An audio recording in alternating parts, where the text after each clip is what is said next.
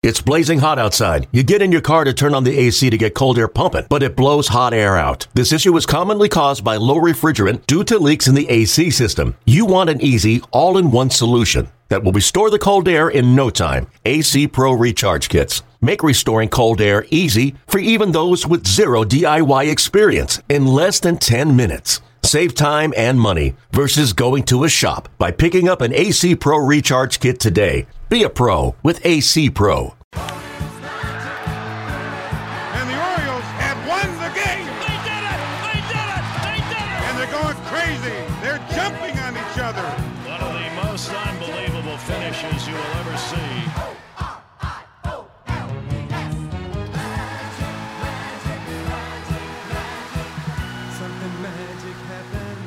And welcome to it. This is Orioles Magic as a couple of Orioles broadcasters relive some great moments in Orioles history. Brett Hollander along with Jeff Arnold. And we're starting this up, Jeff. There's nothing better than being at the start of something special, even in tough times. And that's exactly what we're doing right now uh, by creating this podcast to go down memory lane in some classic Orioles moments in history. And there's certainly a lot of great ones to choose from, Brett. As I've looked into some of the, the previous, you know, great things that that happened in, in Orioles history. And of course, we're all more familiar with some of the recent successes that the team has had. I'm excited to not only go back and relive some of those different memories, but I'm also excited to get the opportunity to talk to some of the people that were involved in a bunch of those different things and get their perspective on some of those games as they were happening. And we're gonna ha- we're gonna be able to go down memory lane on a lot of great and fun moments, and uh, with some exciting guests, and do it all, and hopefully entertain you along the way. Uh, we will put this disclaimer out, given the circumstances right now. Technically speaking, uh, we appreciate you bearing with us with uh, the video chat audio. Uh, but other than that, sit back, relax, and we appreciate you being with us at this time. And as we talk some baseball with you, which we love doing uh, all year long, uh, there's a lot of different ways, Jeff, to access us and, and make sure you are fully connected to what we're doing. No doubt about it, Brett. You can go to Orioles.com slash podcasts, and then you can find each of these great episodes. You can go back and re-listen whenever you want to them. You can listen to them a couple of times. You always appreciate plenty of downloads. And to just relive some of these great moments whenever you've got some time during this quarantine. We have a special guest coming up, well known to fans throughout Birdland, Robert Andino. We'll get to that in a moment. But first, Jeff, the last time I saw you was in a, a, much different circumstance. It was March 7th. We were in Port Charlotte and calling the Orioles and Rays on the radio. And, buddy, I miss you. Buddy, I really miss you too. And would you be surprised if I told you that I've actually gone back and listened to those broadcasts, not once, but twice, as I kind of yearn for baseball? And you know, don't get me wrong, it's fun to be able to watch these old games on YouTube and everything, but I was so excited for for doing some more games with you and for getting everything started on time. But for now, we just have to to relive some of those wonderful memories of the, the first baseball games that you and I have called together since all the way back in 2015 when you and I did a game in Frederick that was started by David Hess. That is true. I remember that game well, calling that game in Frederick, Maryland. Uh, that was the Keys, and I believe the Potomac Nationals, right, Jeff? Who were, and the starter for them in that game was Reynaldo Lopez, now the Chicago White Sox. And a hotshot prospect at the time, and I guess a guy with a lot of talent still. Uh, so, by the way, you went back and you listened to those two broadcasts we did. Uh, how did we do? I thought we did really well. I mean, I thought the chemistry was there. I thought we had some great conversations. We really were able to hit on, I think, the minor leaguers in the Orioles system pretty effectively, and we had a little bit of fun too. I mean, we and fun. we gave and we gave Kevin Reed a hard time, our producer engineer. You always have to to to do that. You got to make sure that your engineer is involved and you're you're making sure it's fun with him. But I, I thought it got off to a great start. I'm certainly excited to to work with you and Kevin and Melanie and our great group of analysts uh, whenever we get going again. We will get going one day again, and we can't wait for that. It, since then, for me, in my you know year long, uh, year round craving for baseball, but in this time, it's obviously been very challenging and difficult. Uh, I have found myself watching old Orioles games on YouTube. uh, I often find, you know, they, they, put the Orioles 40th anniversary video on on YouTube. I'm not sure if that's supposed to be there or not, but it's awesome. I watch that all the time growing up uh, as a VHS. That is still there. Also, um, I, I I've gotten back into for probably the I don't know 500th time in my life Ken Burns baseball, uh, which is on Amazon Prime. I am still going through that in my my brief moments uh, away from uh, my children, and, and as they are, you know, obviously very busy and trying to keep them active in this time. So uh, i am finding any way to get my baseball fill. I even have, and this is much more up your alley, Jeff, some light reading here. The Keith Law book on the new stats of baseball. Uh, nice. Uh, catch you up on that. So I'll, I'll give this to you when, when I'm done with it. Okay, Jeff? I'll tell you what, you give me that one, and then I'll give you MVP Machine, which I just finished reading. And then Ben Lindbergh, one of the, the writers who wrote that book, was telling me that – uh, in probably I think like a couple days. Uh, they're coming out with a new after that contains a lot of stuff about the Orioles. So um, I can either loan you mine, or you might want to just go pick that one up. Um, either way, though, I will take uh, that book that you've you've got right there to to, to research and, and look up some some different things. I, want to read Billy Ripken's book that he came out with that looks at some of the, the different things that are taking place in the game and explaining, you know, old baseball concepts and new baseball concepts. That looked like a really good read. So I think I'm going to check that one out. But uh, also, right, what, what I've been doing too is I've been reading up about some of the old Baltimore Orioles, some of the first Baltimore Orioles teams back in the 1950s, and just hearing some of the different ways that things used to work where maybe if you had a, a bonus baby who by the way a you know big time bonus then might have been around like $15000 or something like that and how you would get one of those players and they would have to stay on the major league team as opposed to going down to the minor leagues which which now pretty much never happens ever uh, so just reading back on some of those old great players and, and even some some names that you know you've heard from other places like Don Larsen, for instance. Oh yeah, he threw the first perfect game in the in the World Series. Well, you might remember that he was a member of the Baltimore Orioles for a time. So being yeah. able to research some of the early Orioles teams has been a lot of fun. You're going to learn a lot about Paul Richards, the tall Texan, who was one of the early architects uh, promoting pitching and defense of the Orioles. And then Jeff, if this thing goes on for too much longer, I highly recommend learning about the 1890 Orioles, which were a dynasty uh, back in their day. Uh, you'll learn about the likes of Wee Willie Keeler, the Baltimore Chop, mm-hmm. John McGraw before he became the uh, famous and infamous manager of the New York Baseball Giants. So, uh, no, no shortage here of baseball history to learn in Baltimore, of course. And among the more interesting moments in Orioles history has to be, and you have to look at it from a broader scope, I think, the 2011 season. Okay, it's the first full season of Buck Showalter. To Orioles fans now, there's so many familiar names in that team. Matt Wieters was the highly touted prospect. At this point, was in his third full big league season as a catcher. J.J. Hardy just came over as the shortstop. He had 30 home runs that year in one of the great trades in Orioles history. Uh, Adam Jones, of course, established in center field. Nick Markakis established in right field. Chris Davis and, and Tommy Hunter came over at the trade deadline and you were beginning to see perhaps what could be, but had not yet realized it and still in the midst of 14 years of losing. And they played a really good September against a lot of contending clubs. And at the end of the season, Jeff, they had to face the mighty Boston Red Sox. Now, this Red Sox team won the World Series in 07. You know, they had Pedroia, but they were really a very much a, a purchase club.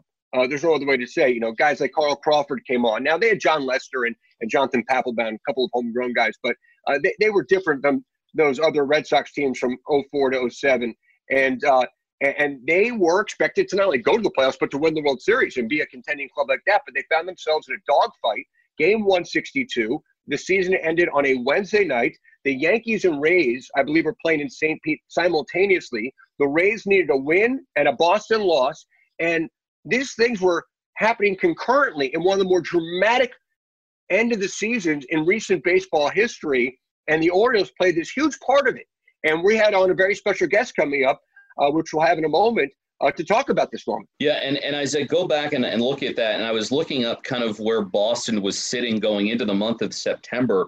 When they got to September 4th, they were nine games up on the Rays. Wow. Like it is one, it is an, a collapse wow. for the Red Sox of epic proportions. I mean, it's, it's for the worst collapse you know, that I remember in my lifetime for a team trying to get to the playoffs and then it ultimately doesn't happen. But it was also for the Orioles, I think, that initial juice which built the momentum going into the 2012 season, where they went from 93 losses to 93 wins one year later. Like you said, they had all the different pieces that were there. And as you go back and read some of the stories about the game and look at some of the different highlights that that took place, uh, the Orioles battled until the very end. They had they were down to their final out. They were down to their final strike with Nolan Reimold up at bat, and they found a way to do it. And it was Robert Andino that got them there. But you go back into the the momentum that they had at the very end of that game and how they stayed in it. They weren't playing for anything,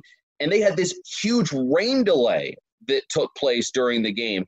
And the guy that had to fill a bunch of that rain delay coverage was you. So what do you remember about that game and that that rain delay that took so much time? It's weird, Jeff, because I remember well that part of my life and career was actually a big deal to get rain delay coverage, and uh, you can imagine Joe Angel and Fred Manfra, two of my favorite people of all time.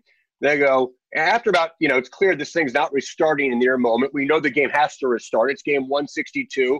There's actually a big crowd at the ballpark. Uh, obviously, a lot of Red Sox fans and and, and Manfra and Angel go, Hollander, it's your time. And uh, I'm watching the Rays game happen simultaneously as that thing is getting more and more interesting by the moment. You know, obviously, last game of the season when you're not going to the playoffs is always kind of a bittersweet moment. People are, you know, their bags are packed. There's no other way to say it. Boxes are, are getting ready to ship out. So, you know, Joe and, and Fred say, Hollander, let's go. And at that moment, I've been through this many times before and, and since. And I, you know, I, at that point, I got to find a way to fill and get guests. We can't take calls. And I think we had uh, Peter Schmuck on from the Baltimore Sun and Bacco, our colleague at MASN, on uh, in those moments. And we got through about an hour and 20 minutes. And I, I, I remember getting home, and, and, my wife definitely does not remember this. I think I wake her up at two o'clock in the morning whenever I got home from the ballpark. And, uh, and I said, uh, You're not going to believe what just happened at the ballpark. I mean, the Red Sox go down and and they get out of the playoffs simultaneously. Evan Longoria walks it off in St. Pete. I don't think my wife cared at all about any of these things, considering that the Orioles were a you know a 69 win team. But it was such a bizarre night. It was the drama of sports personified, and it was so much fun. And, and Joe, you meant you'll mention this to Robert Andino. Uh, Joe Angel said it in his radio call, which was a great highlight. And he said the Orioles are celebrating like they won the pennant. And that's exactly what it was. And I think that was the reaction of a lot of Baltimoreans, partly because of the drama of it. And to see the Red Sox and Boston sports fans go through a suffering moment, obviously, given the situation we've all watched over the last 20 years, I think meant a lot to Baltimore fans. And then they, they did capture that moment, Jeff. They absolutely captured it and bottled it up, and they took it to Florida a few months later because it was a lot of the same guys. And, and it'll be very interesting to hear what Robert Andino says about this moment, which he is the central figure of uh, coming up. And it wasn't just that game, remember, Brett, where Robert Andino was so good against the, the Red Sox. He had owned them recently, and he contributed to a number of other losses by the Red Sox in that final month of the season where you lose 22 games if you're Boston, and you're just looking back at some of the different reasons why you didn't get there. Uh, Dustin Pedroia pointed it out after they lost that game. We had all these other opportunities to win enough games to get into the playoffs. And as inconceivable as it might have been, being up nine games on September 4th, they couldn't get it done. But it was not just that game that brought about the curse of the Andino. It was a bunch of other games against the Red Sox that month as well, where he contributed to Orioles wins, Red Sox losses, and kind of carved out a little name for himself in Baltimore forever. And now it's time to welcome on a very special guest. He spent parts of four seasons with the Baltimore Orioles and played in parts of 10 big league seasons, well known for many big moments in Baltimore. Joining us right now is Robert Andino. Robert, it's great to see you. Hey man, how you doing? I'm doing well. How are you guys and your family holding up right now? You know, quarantine, figuring stuff out what to do. I guess that's all America right now. Trying to stay busy. That is definitely true. Uh, I want to start with one of your biggest moments, perhaps your biggest moment in the big leagues, which of course is the final game, the final at bat for the 2011 Baltimore Orioles, a walk-off winner. Let me just set the stage here: two outs, nobody on against Jonathan Papelbon, who you actually bested just a few days prior. The Orioles have nothing, at least on the surface, to play for. They're going for a 69th win that year. The Red Sox are trying to get into the postseason. It's the last day of the regular season. There's an hour and 20 minute rain delay in Baltimore, and there's two outs and nobody on. Chris Davis doubles, Nolan Reimold doubles. The game is tied, and Robert Andino steps to the plate. Take us through that at bat. Well, you know, it was uh well for me because I was still, you know, I was still trying to, you know, stay on the team as well. So, you know, we all had a job to do. I mean, you know, it's a long grind. 162, even though we wasn't in the playoffs, you know, we still go out there and, you know, try to win. That's, you know, that's the name of the game. We go out there to win. So, you know, Papelbon, we all know, Pat, you know, baseball world knows Papelbon, great closer. Um, I know I just, that month, I just saw his stuff real well. You know, it just, uh, I know I had to stay aggressive with him. You know, I know he wasn't going to give in. You know, I just wanted to take a couple pitches just to settle on that moment because, you know, you know, you know, Boston, Orioles in Camden. So it was, you know, and and my dad was there actually to see that game. So, you know, I had to calm the emotions down. Our Buck always told me, you know, calm the emotions down. So, you know, Ty you know, just took a deep breath and just, you know, stay in my zone and just pick a, you know, good pitch out and just swing, you know, just like, you know, everybody else and, you know, put a good swing on it. And I was just hoping Crawford, because I know Crawford covers a lot of ground and left. So I was just hoping he don't catch the ball. so, you know, the whole time I was saying drop, drop, drop, drop, and you know it was a goes down to probably one of the best games I played in for sure.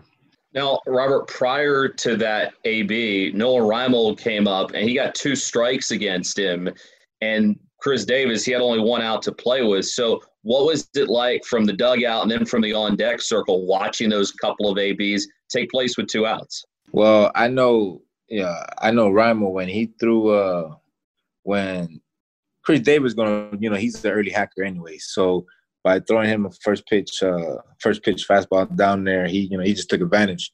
He got in scoring position, and Raimo, obviously, he was, you know, he had a good year that year, and he's a really good fastball hitter. And once Papelbon blew two fastballs by him, I was like, you ain't gonna blow three. Do not throw that last fastball. And sure enough, he threw that fastball, and Raimo connected with connected with a good one.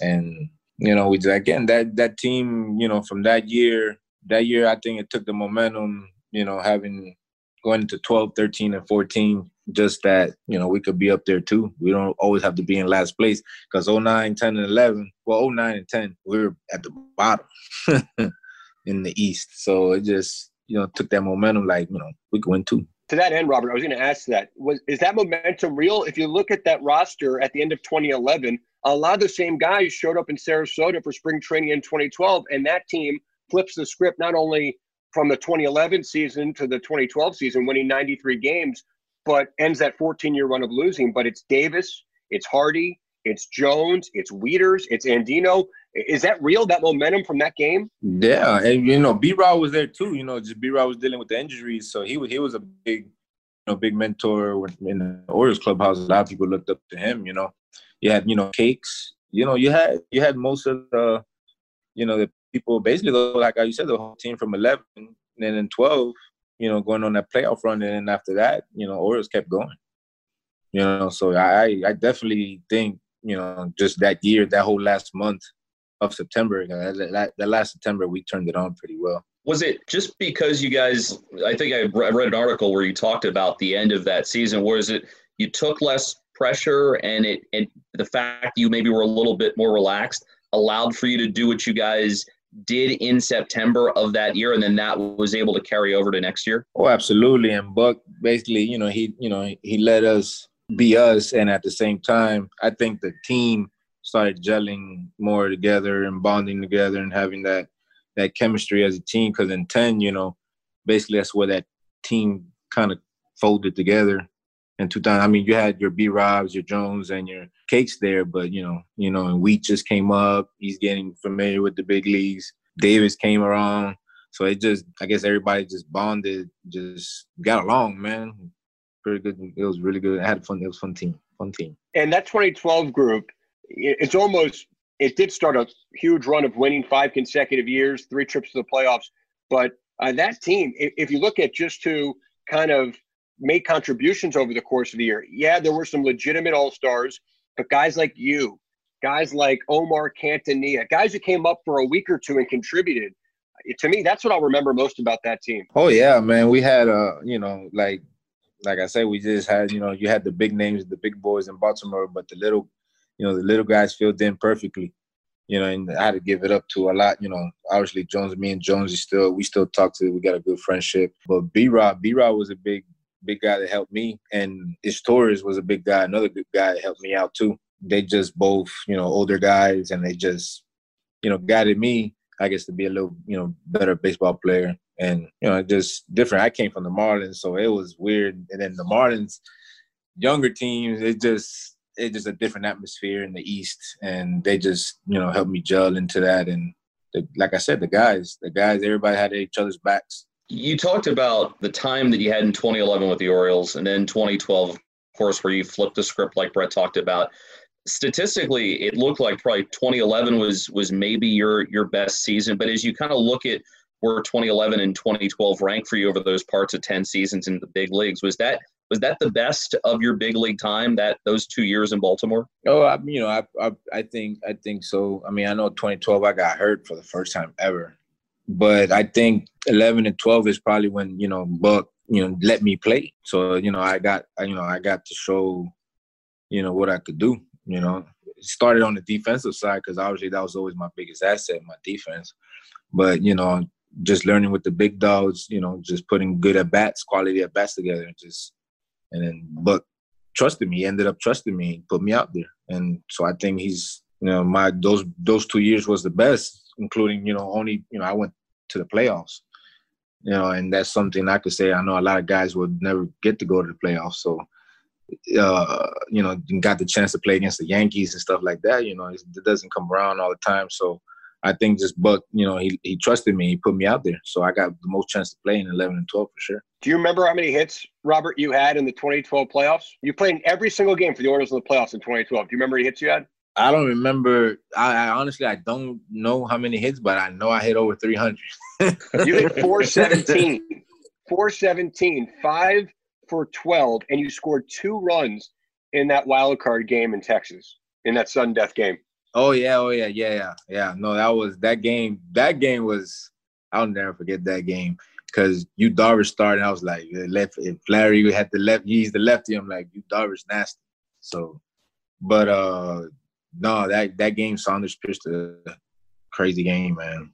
Especially in Texas, with the ball. but no, that game, that game was crazy. That game was crazy. Kind of, kind of revisiting back to you know the the time that you, had that big hit. It spurned everything that happened in 2012. You go to five games in the AL Division Series that year. I'm curious, have you been back to Boston since? Because they, they tend to hold grudges up there, and the curse of the Andinos seems like it's very much still a thing. Uh, last time I was in Boston was, I want to say 2013 or 12.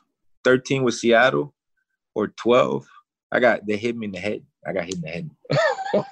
but no, nah, I don't know. I'm not saying it was on purpose. I was just but uh but yeah, I know I know I know they ain't like me, but hey man, you know, sports. I love it. I wouldn't trade nothing that's going there to play and compete against those big dogs, something special forever. It's it's funny. Your quote after the fact in that 2011 walk off was something to the effect of I'm just glad it was Boston and to watch them have to leave here with their tails between their legs. And and Orioles fans obviously really embraced you after that quote.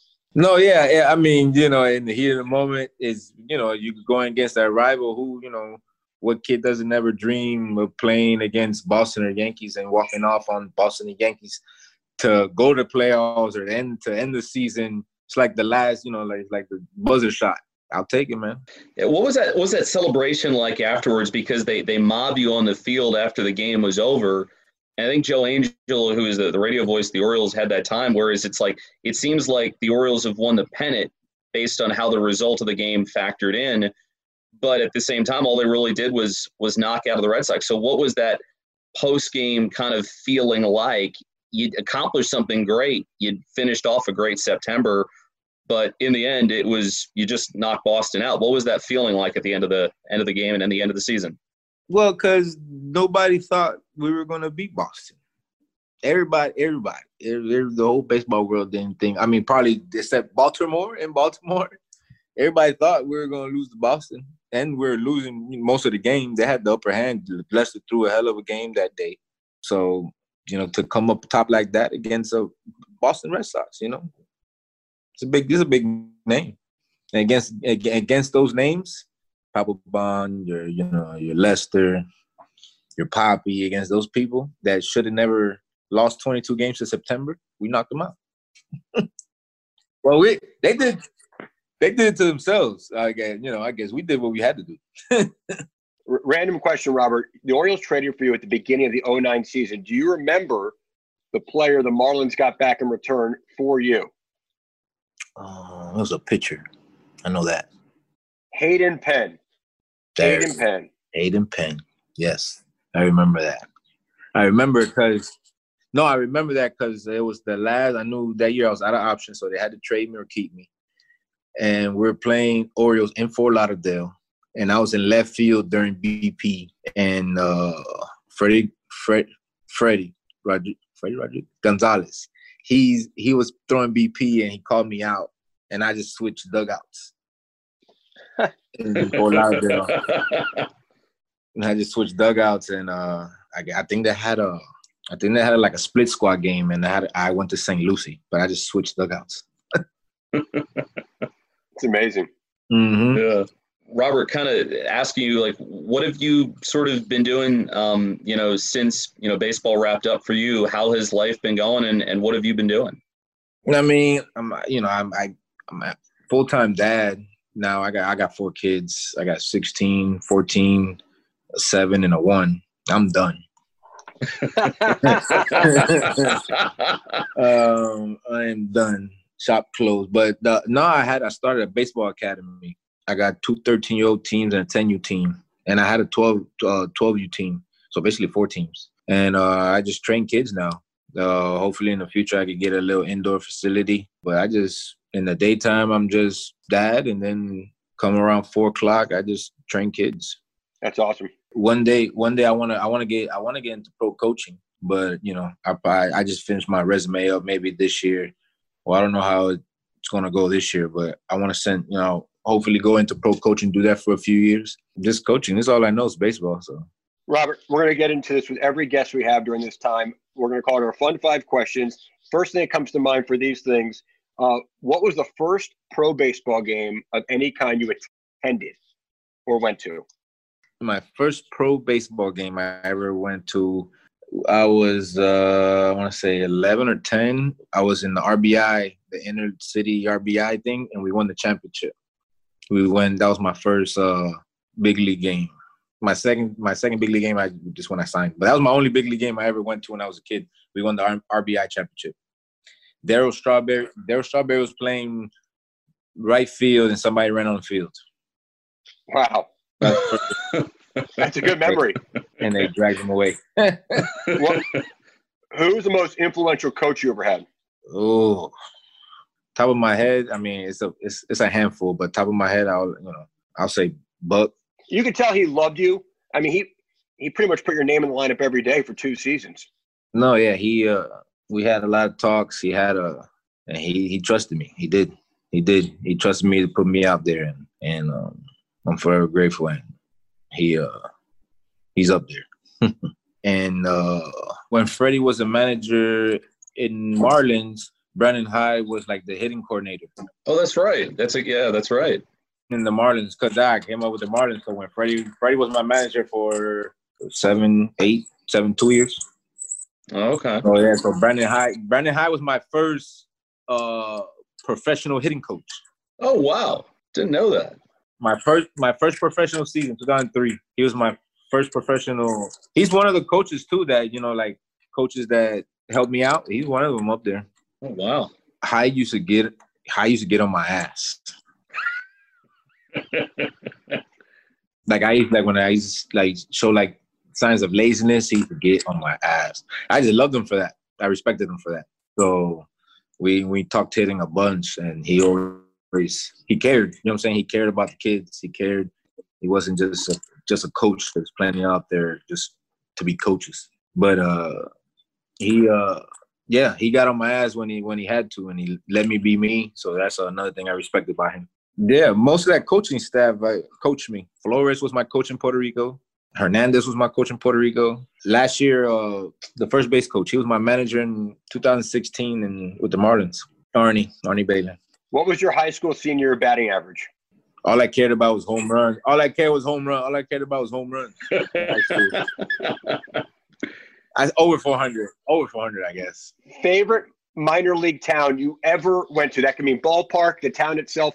Favorite minor league stop in all your years? Oof. Okay. Okay. Um. I want. I want to. Is it at Round Rock or Charlotte? Uh, probably Round Rock. Those are two good spots. Those are two really good places. I, I think Round Rock.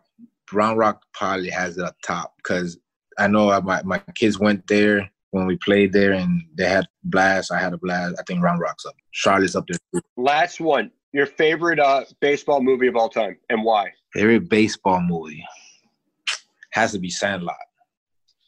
Great one. has, has to be. That's just I, I don't want to think too much, but Sandlot, top of the dome, Sandlot. Why is just shows like every you know those kids, you know, because that's where I grew up. Like, we grew up playing in the schoolyard.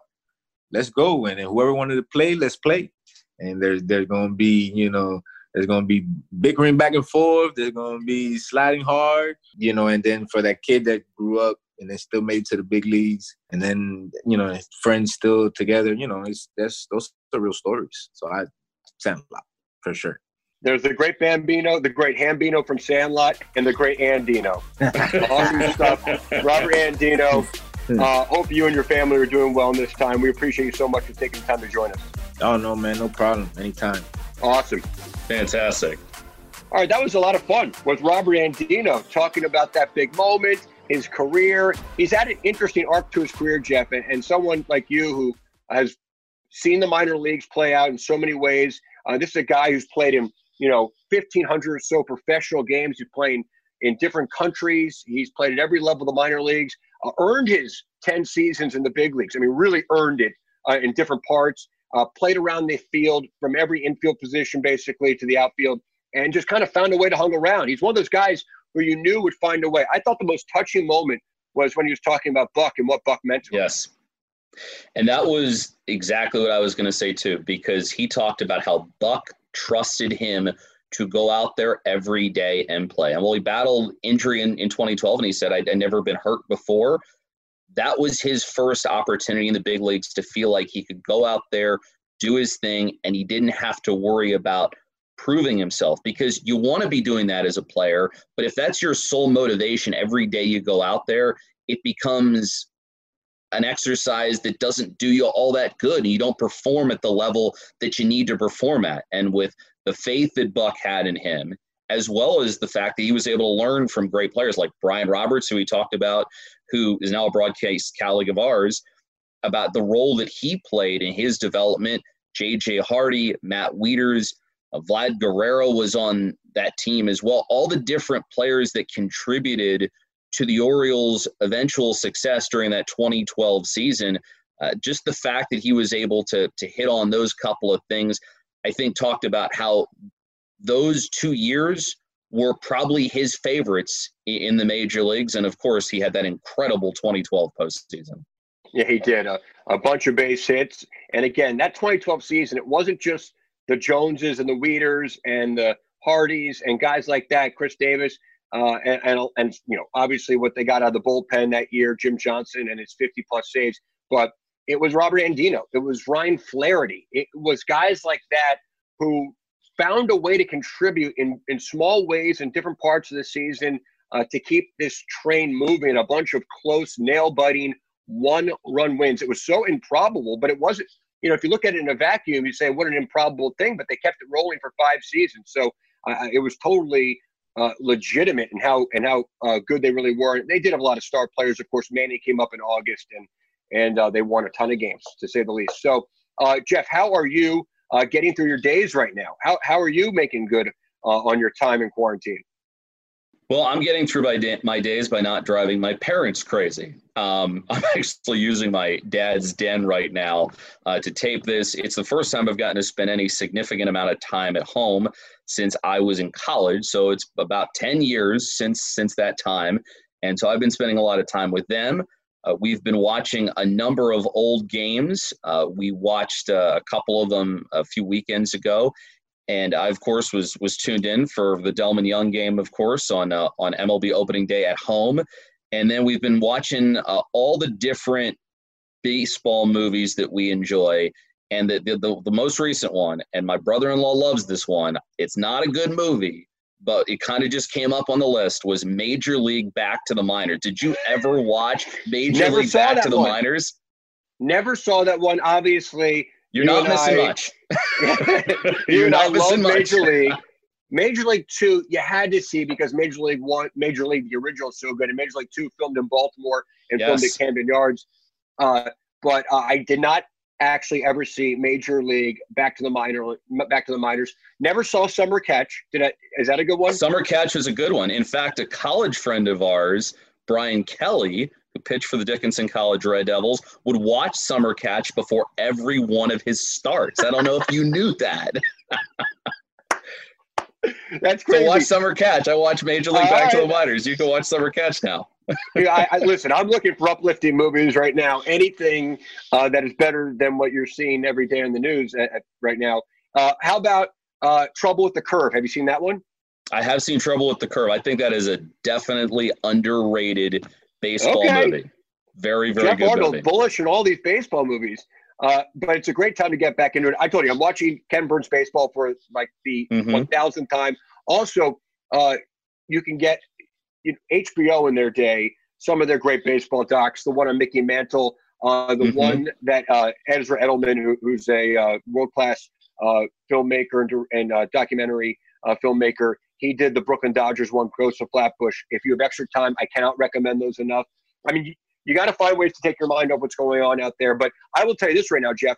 This is the most peace and quiet I've had in about three weeks uh, with a five and a three year old running around the house and uh, trying to keep them entertained and occupied and, and trying to you know keep the learning train going. This is by far uh, the most uh, peace and quiet I've had up in my office uh, for an extended period of time. And it's been enjoyable. It's been a delight.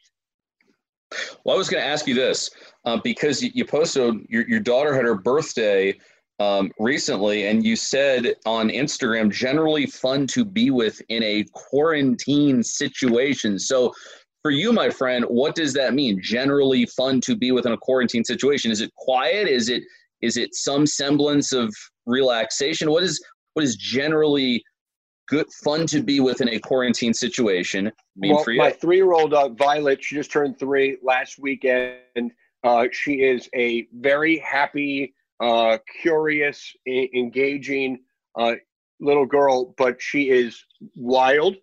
She despises television. So if you thought, oh, I'll just put on uh, the Disney Plus channel and we'll, uh, you know, occupy her that way for an hour, that does not happen. So uh, what she does love doing, and I tweeted this out, uh, uh, this PSA a few weeks ago. She, both my kids, love singing "Take Me Out to the Ball Game." We did that "Wash Your Hands" uh, recently, and uh, but generally fun. Yes, uh, when you're not really able to leave your house, when you are relegated to your your home at this stage, at this point in the world right now, a three and a five year old mixing up 24 7 3 uh, for whatever the length of this uh, i would say the word generally good to be around in a quarantine makes a whole lot of sense Yeah, I'm trying to not drive my parents crazy. Uh, as as I'm home with them, they are happy to have me around. But you know, like I said, for the course of this podcast, which has been so much fun to do with you, and I'm really excited to do a bunch more of these. Um, I have had to um, temporarily uh, annex an office uh, in in our home, so hopefully my dad doesn't get too frustrated with me over that. Well it's been a pleasure catching up with you jeff we'll do this again very soon uh, we'll relive uh, more great orioles moments and memories and we'll continue to talk some baseball and hopefully entertain orioles fans throughout this uh, podcast or whatever the kids are calling this nowadays it was a lot of fun Absolutely, Brett. Looking forward to to doing a lot more of these.